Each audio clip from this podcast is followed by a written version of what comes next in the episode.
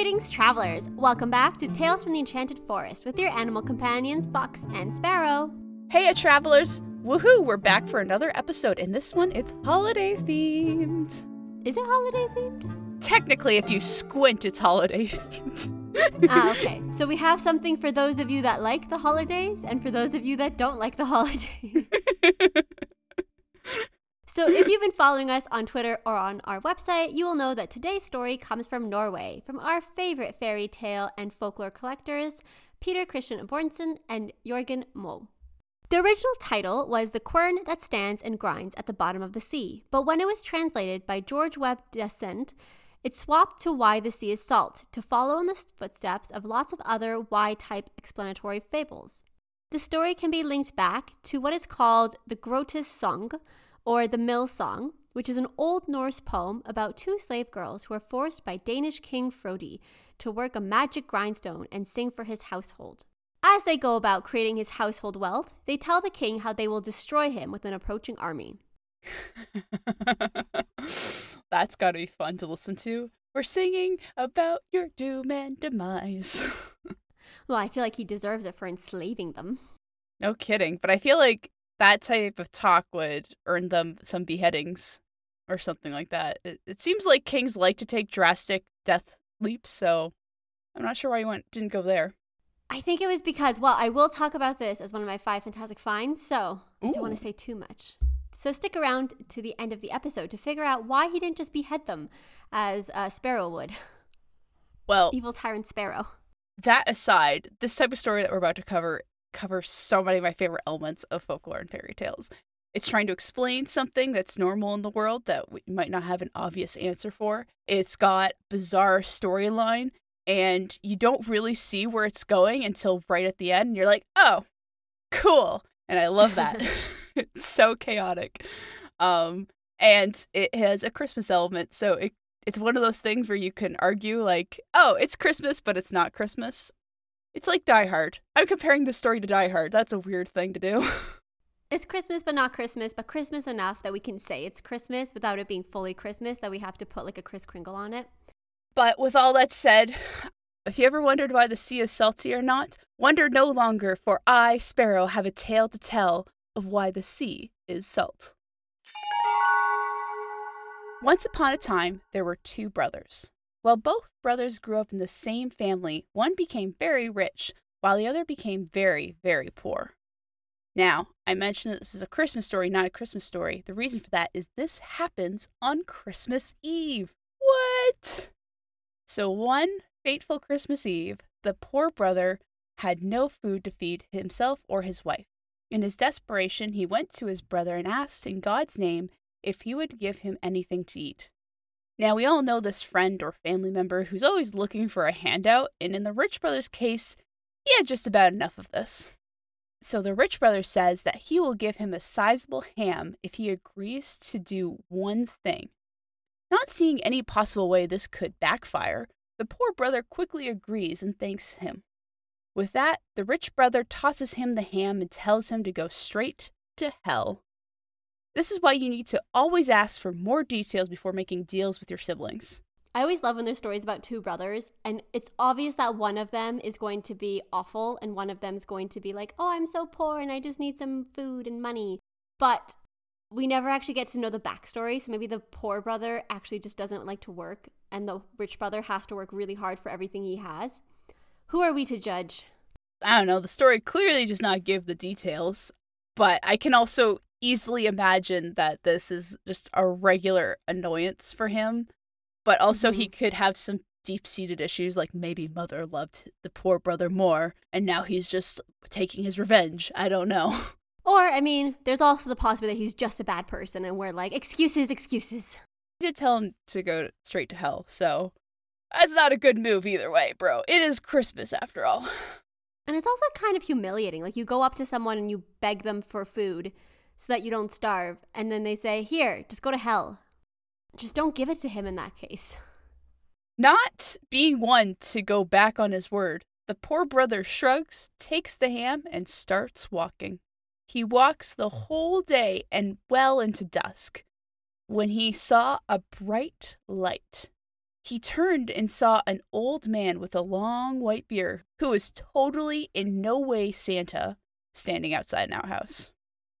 I don't know if this is actually Santa or not, but the description is very clearly an old white man with white beard, everything that checks off Santa being Santa. But there's nothing actually to indicate he is Santa, so it's a really. But we're also in Norway, so everyone is a white man with a white beard. True, but they said Christmas, therefore any old man with a white beard is Santa on Christmas. that is the true superpower. On Christmas Day, you get that superpower ability. Well, I don't know. He might be a devil in disguise or something. Ooh. Who knows?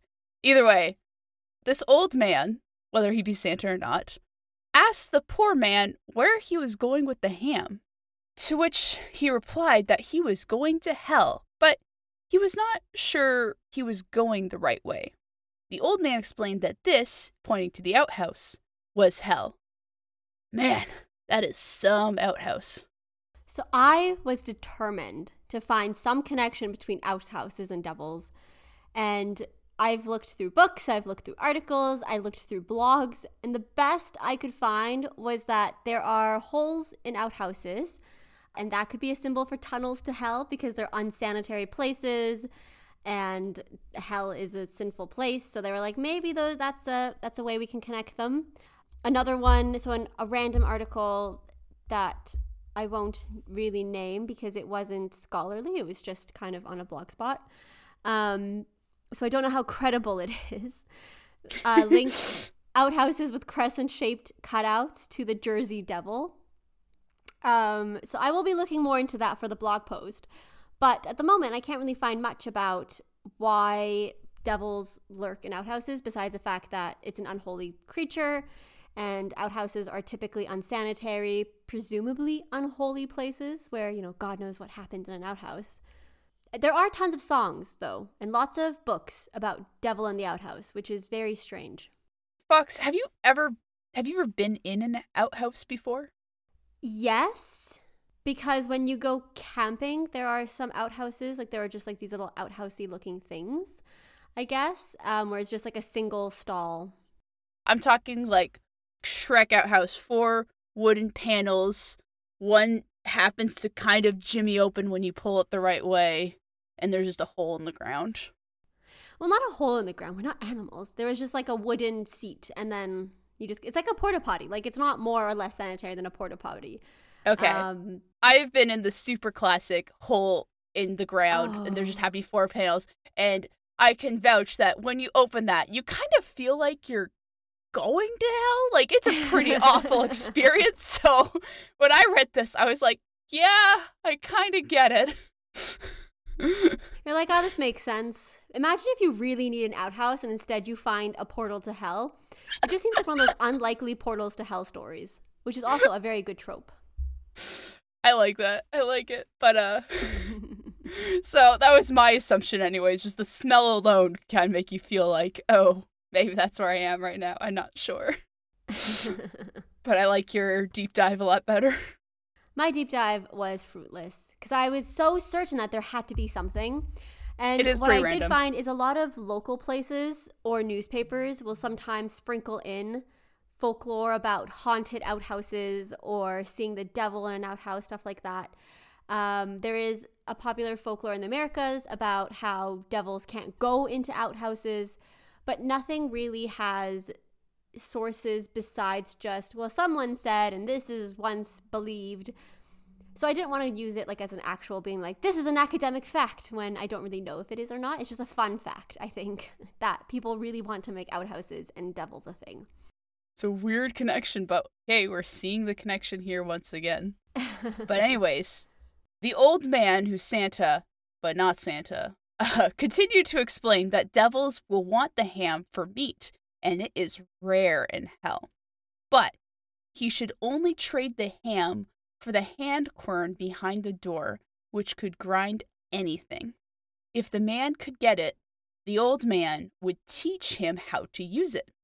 Who knew that the ring of hell that Dante missed was the one with the hand quern? Uh, by the way, for those unfamiliar, querns were one of the early ways to grind grain. In their most rudimentary form, they were literally just a flat stone bed and a rounded stone that would be used predominantly by women to crush grain. And you would do this over and over again in kind of a crushing motion, like you would with a pedestal and a motor. The Romans used a more sophisticated version of it with large concave and convex stones being turned by asses to crush the grain. And this was something that appeared all over in different types of society because people figured the best way to crush grain was by smashing it with a rock. So you see it in China, you see it in uh, Babylon, you see it in lots of places all around the world that existed kind of independently from each other. It's like the pyramids.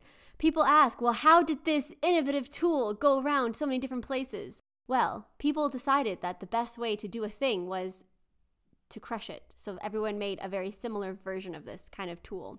And then over time, it became hand cranked.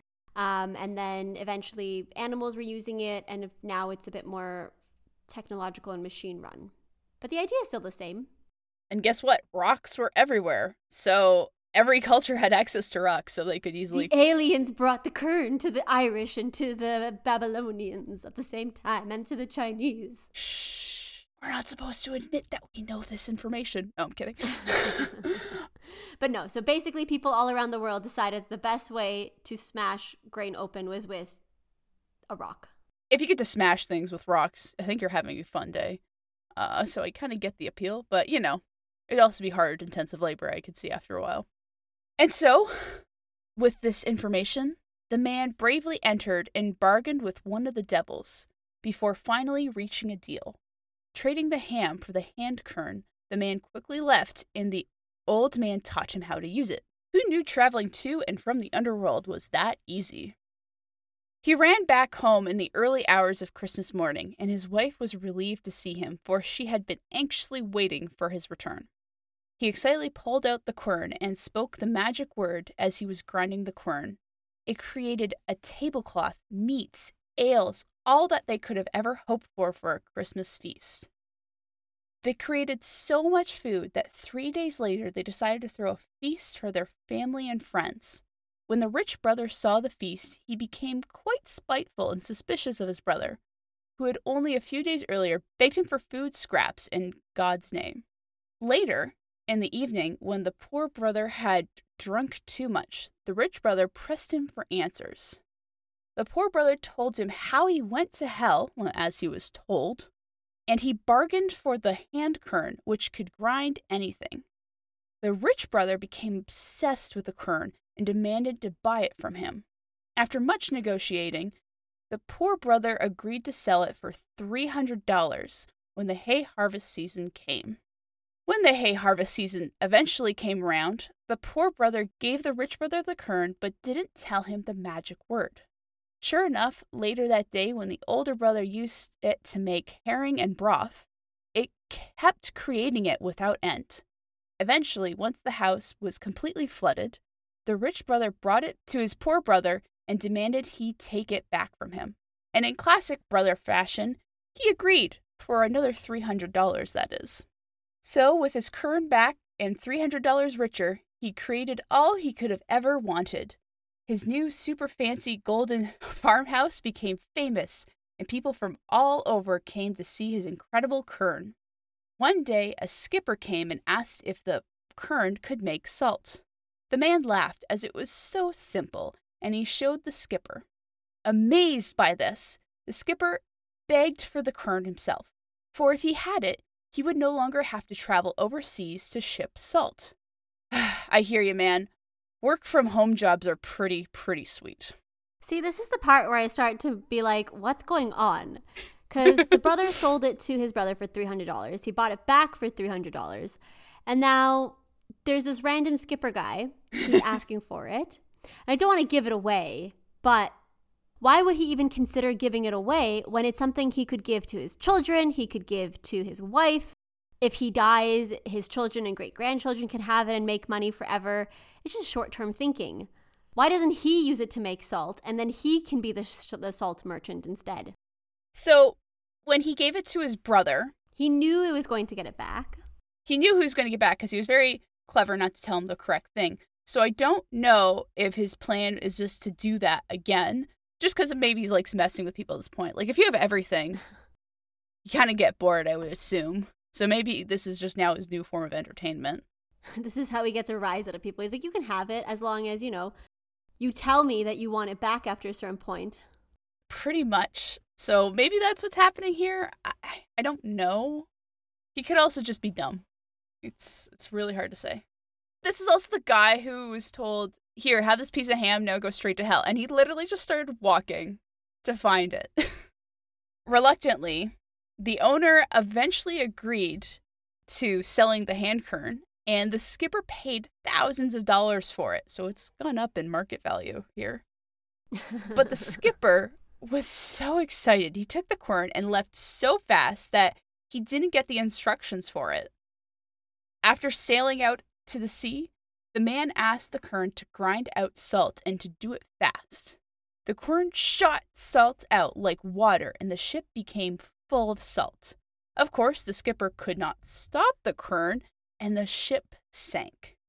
So, to this day, the quern still sits at the bottom of the sea, grinding away.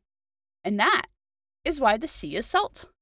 So I read the original title before I read the, the summary. Mm-hmm. So I saw the queen that stands and grinds the bottom of the sea. So when I was reading the summary, I was waiting for a queen to appear. And I thought, okay, the skipper is actually going to be a queen in disguise and she's going to drown and just keep making salt. And I was so confused when I got to the end. And I was like, where's the queen? Until I realized that the quern was the queen. I had just completely misread it.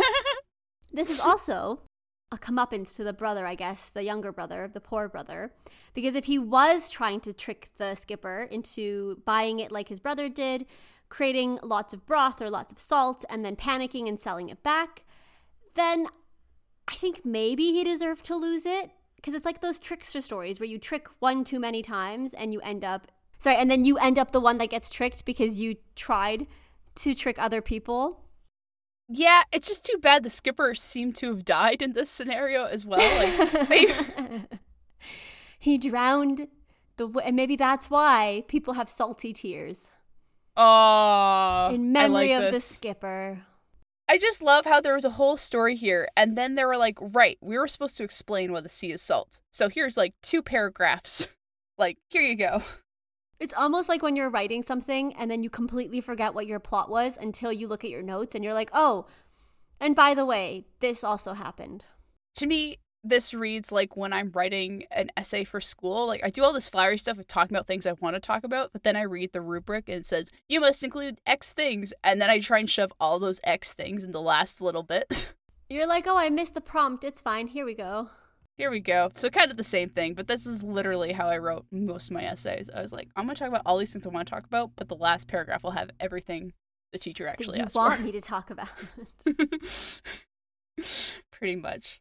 I really enjoy explanatory folk tales and fairy tales because I think they are so much fun and sometimes they're really wild because sometimes they just go in a completely different direction than what you think it is. I mean, if you follow us on Twitter, you see that quite often we will post little um like we I mean not little, but we do post lots of folk tales and fairy tale snippets and some of them are just like this is why the sun is in the sky and the sun chases the moon or this is why you know seals are uh, have human cries because someone drowned a human baby once so lots of interesting things yeah i don't know why i use that specific example but Hey, seals it's on your do have weirdly human cries i'm gonna be honest Well, we also just finished talking about seals in our previous episode. It's kind of still on our mind.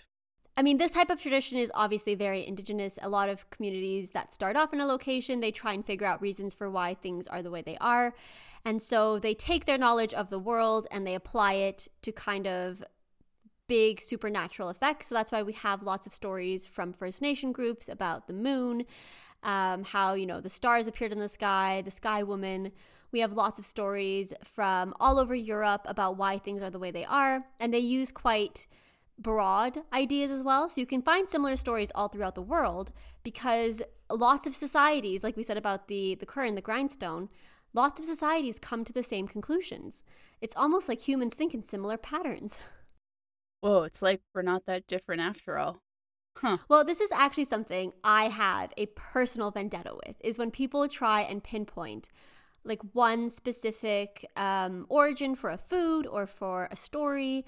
And it's always so much more complicated than that. It's always so much more than just this food came from this country.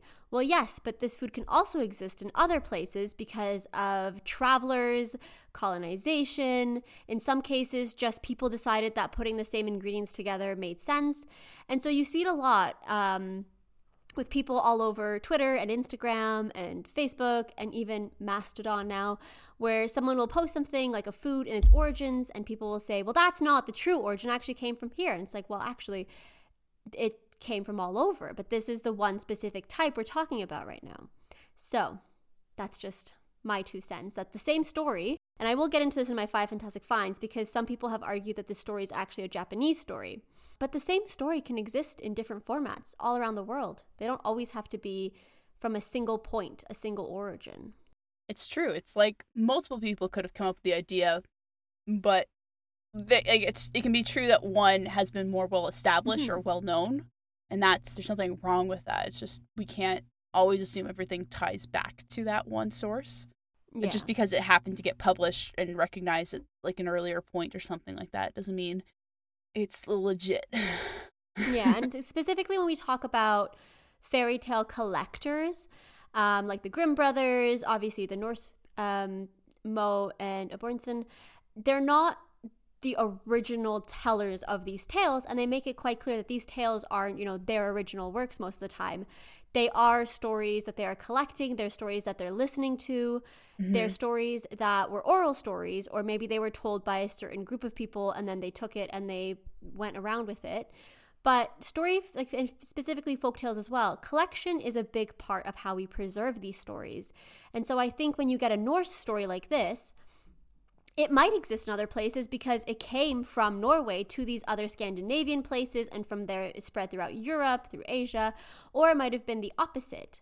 Um, but we can't really know that because so much folktale is oral. So this story might have been told for thousands and hundreds of thousands of years before it was ever written down, and we don't know. I mean, obviously, the current and the oldest versions of it that we can find we can always say that we can date things by the things that they mention. So we can date it because we can figure out when, you know, some of the first querns were found all over Norway. But even then, just like we've modified the word uh, ham into the story, every time a story is told, it's modified a bit. So maybe they took something else and they modified into quern. We will never know. And that's my TED Talk for today.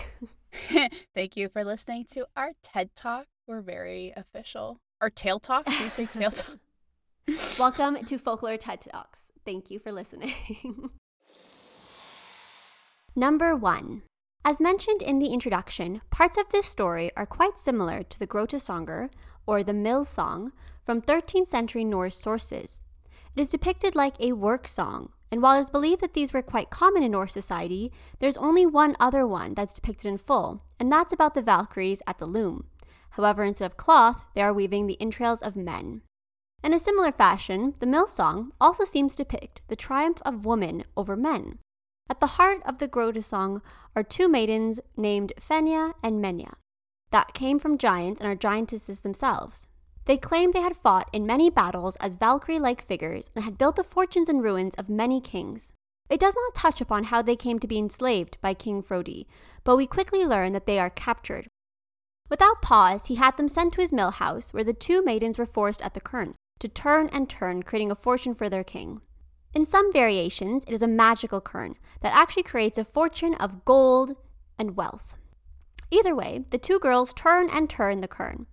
When the household falls asleep, Menja starts up a song about who they truly are. They had, after all, played in these very mountains from which the rock of this kern had come from. The two girls had the gift of foresight, and as they worked, they spoke of how Frodi better enjoy his fortune while it lasted. Fenja takes over the song and tells Frodi of an incoming army and how it will burn down his very hall. They turn the quern harder until the stone cracks into pieces. The song ends with the maiden saying that they have milled for long enough, and his fate for them is assured. Clive Tolley's book on the song examines the giantesses and their gift of foresight. It touches upon how some giantesses and gods meddled with human affairs like it was a game of chess. This would explain how they were captured. To see the book, please check out our website where we will have it linked. Number two, since this story begins on the day of Christmas Eve, that pretty much makes it a Christmas story for me. So when the poor brother encountered the super helpful old man with a long white beard, I immediately thought that he had to be Santa. But as Fox pointed out, he could also just be a regular guy who just happens to know exactly what the protagonist needed to hear in that moment. Despite all of my suspicion, there is nothing in the story that firmly proves or disproves him to be Santa Claus. This trope is known as Santa ambiguity, and the best example of this is from the holiday classic Miracle on 34th Street. This story revolves around a mall Santa, Kris Kringle, and whether or not he is actually Santa Claus. There are small miracles that happen throughout the story that could be explained away through facts and logic, but the endearing saintly actions of Kris Kringle keep characters and the audience wondering could he really be Santa? This question goes so far to even end up in court by the end of the movie. And even when it's proven in a court of law that he is in fact Santa Claus, it's still not clear to the audience one way or the other. But for both Miracle on 34th Street and Today's Tale, it doesn't really matter if these kind old men with white beards are Santa or not. They both keep their stories hopeful and bring their own kind of magic to these tales in the end. Number three. This story falls under ATU 565, which is the magic mill, and its parent trope, kindness rewarded and evil punished. While the story does appear all over Europe, the most interesting variation is in Japan. The story exists in a very close but parallel way to the Norse tale, with its obvious regional differences. To start, the older brother wants to give the younger one away as an adopted husband, which would have been a last ditch effort where the husband formally joins the wife's family instead of vice versa. It is not something that you see often. Instead of Christmas Eve, the story takes place during the New Year, when a family was expected to have enough food to offer to the gods and to bring prosperity for their new year.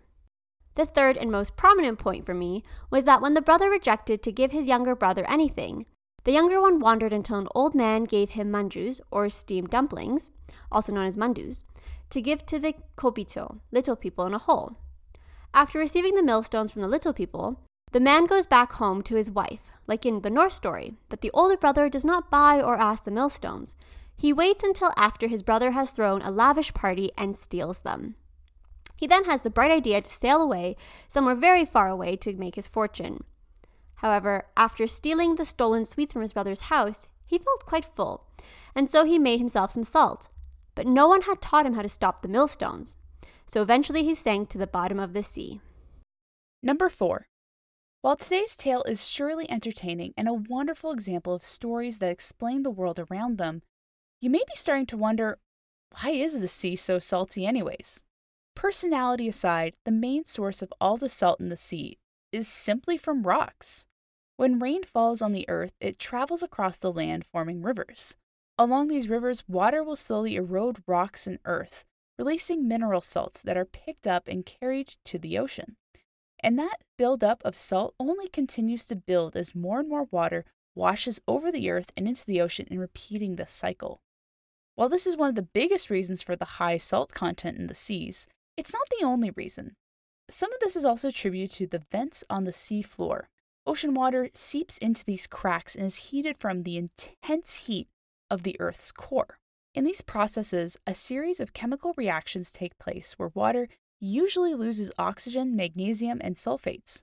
But from the nearby rocks, it also picks up metals such as iron and zinc. With this same process, underwater volcanoes can also help contribute to the ocean's high salt levels. Perhaps the seas should take some cholesterol medication for that high sodium content, though. Number five. From Cain and Abel to Cinderella and her stepsisters, all over religion, myth, legends, fiction, and nonfiction, we see stories of good siblings and clearly bad siblings. So, why do these stories exist? Well, in the shortest possible terms, it has to do with dualism.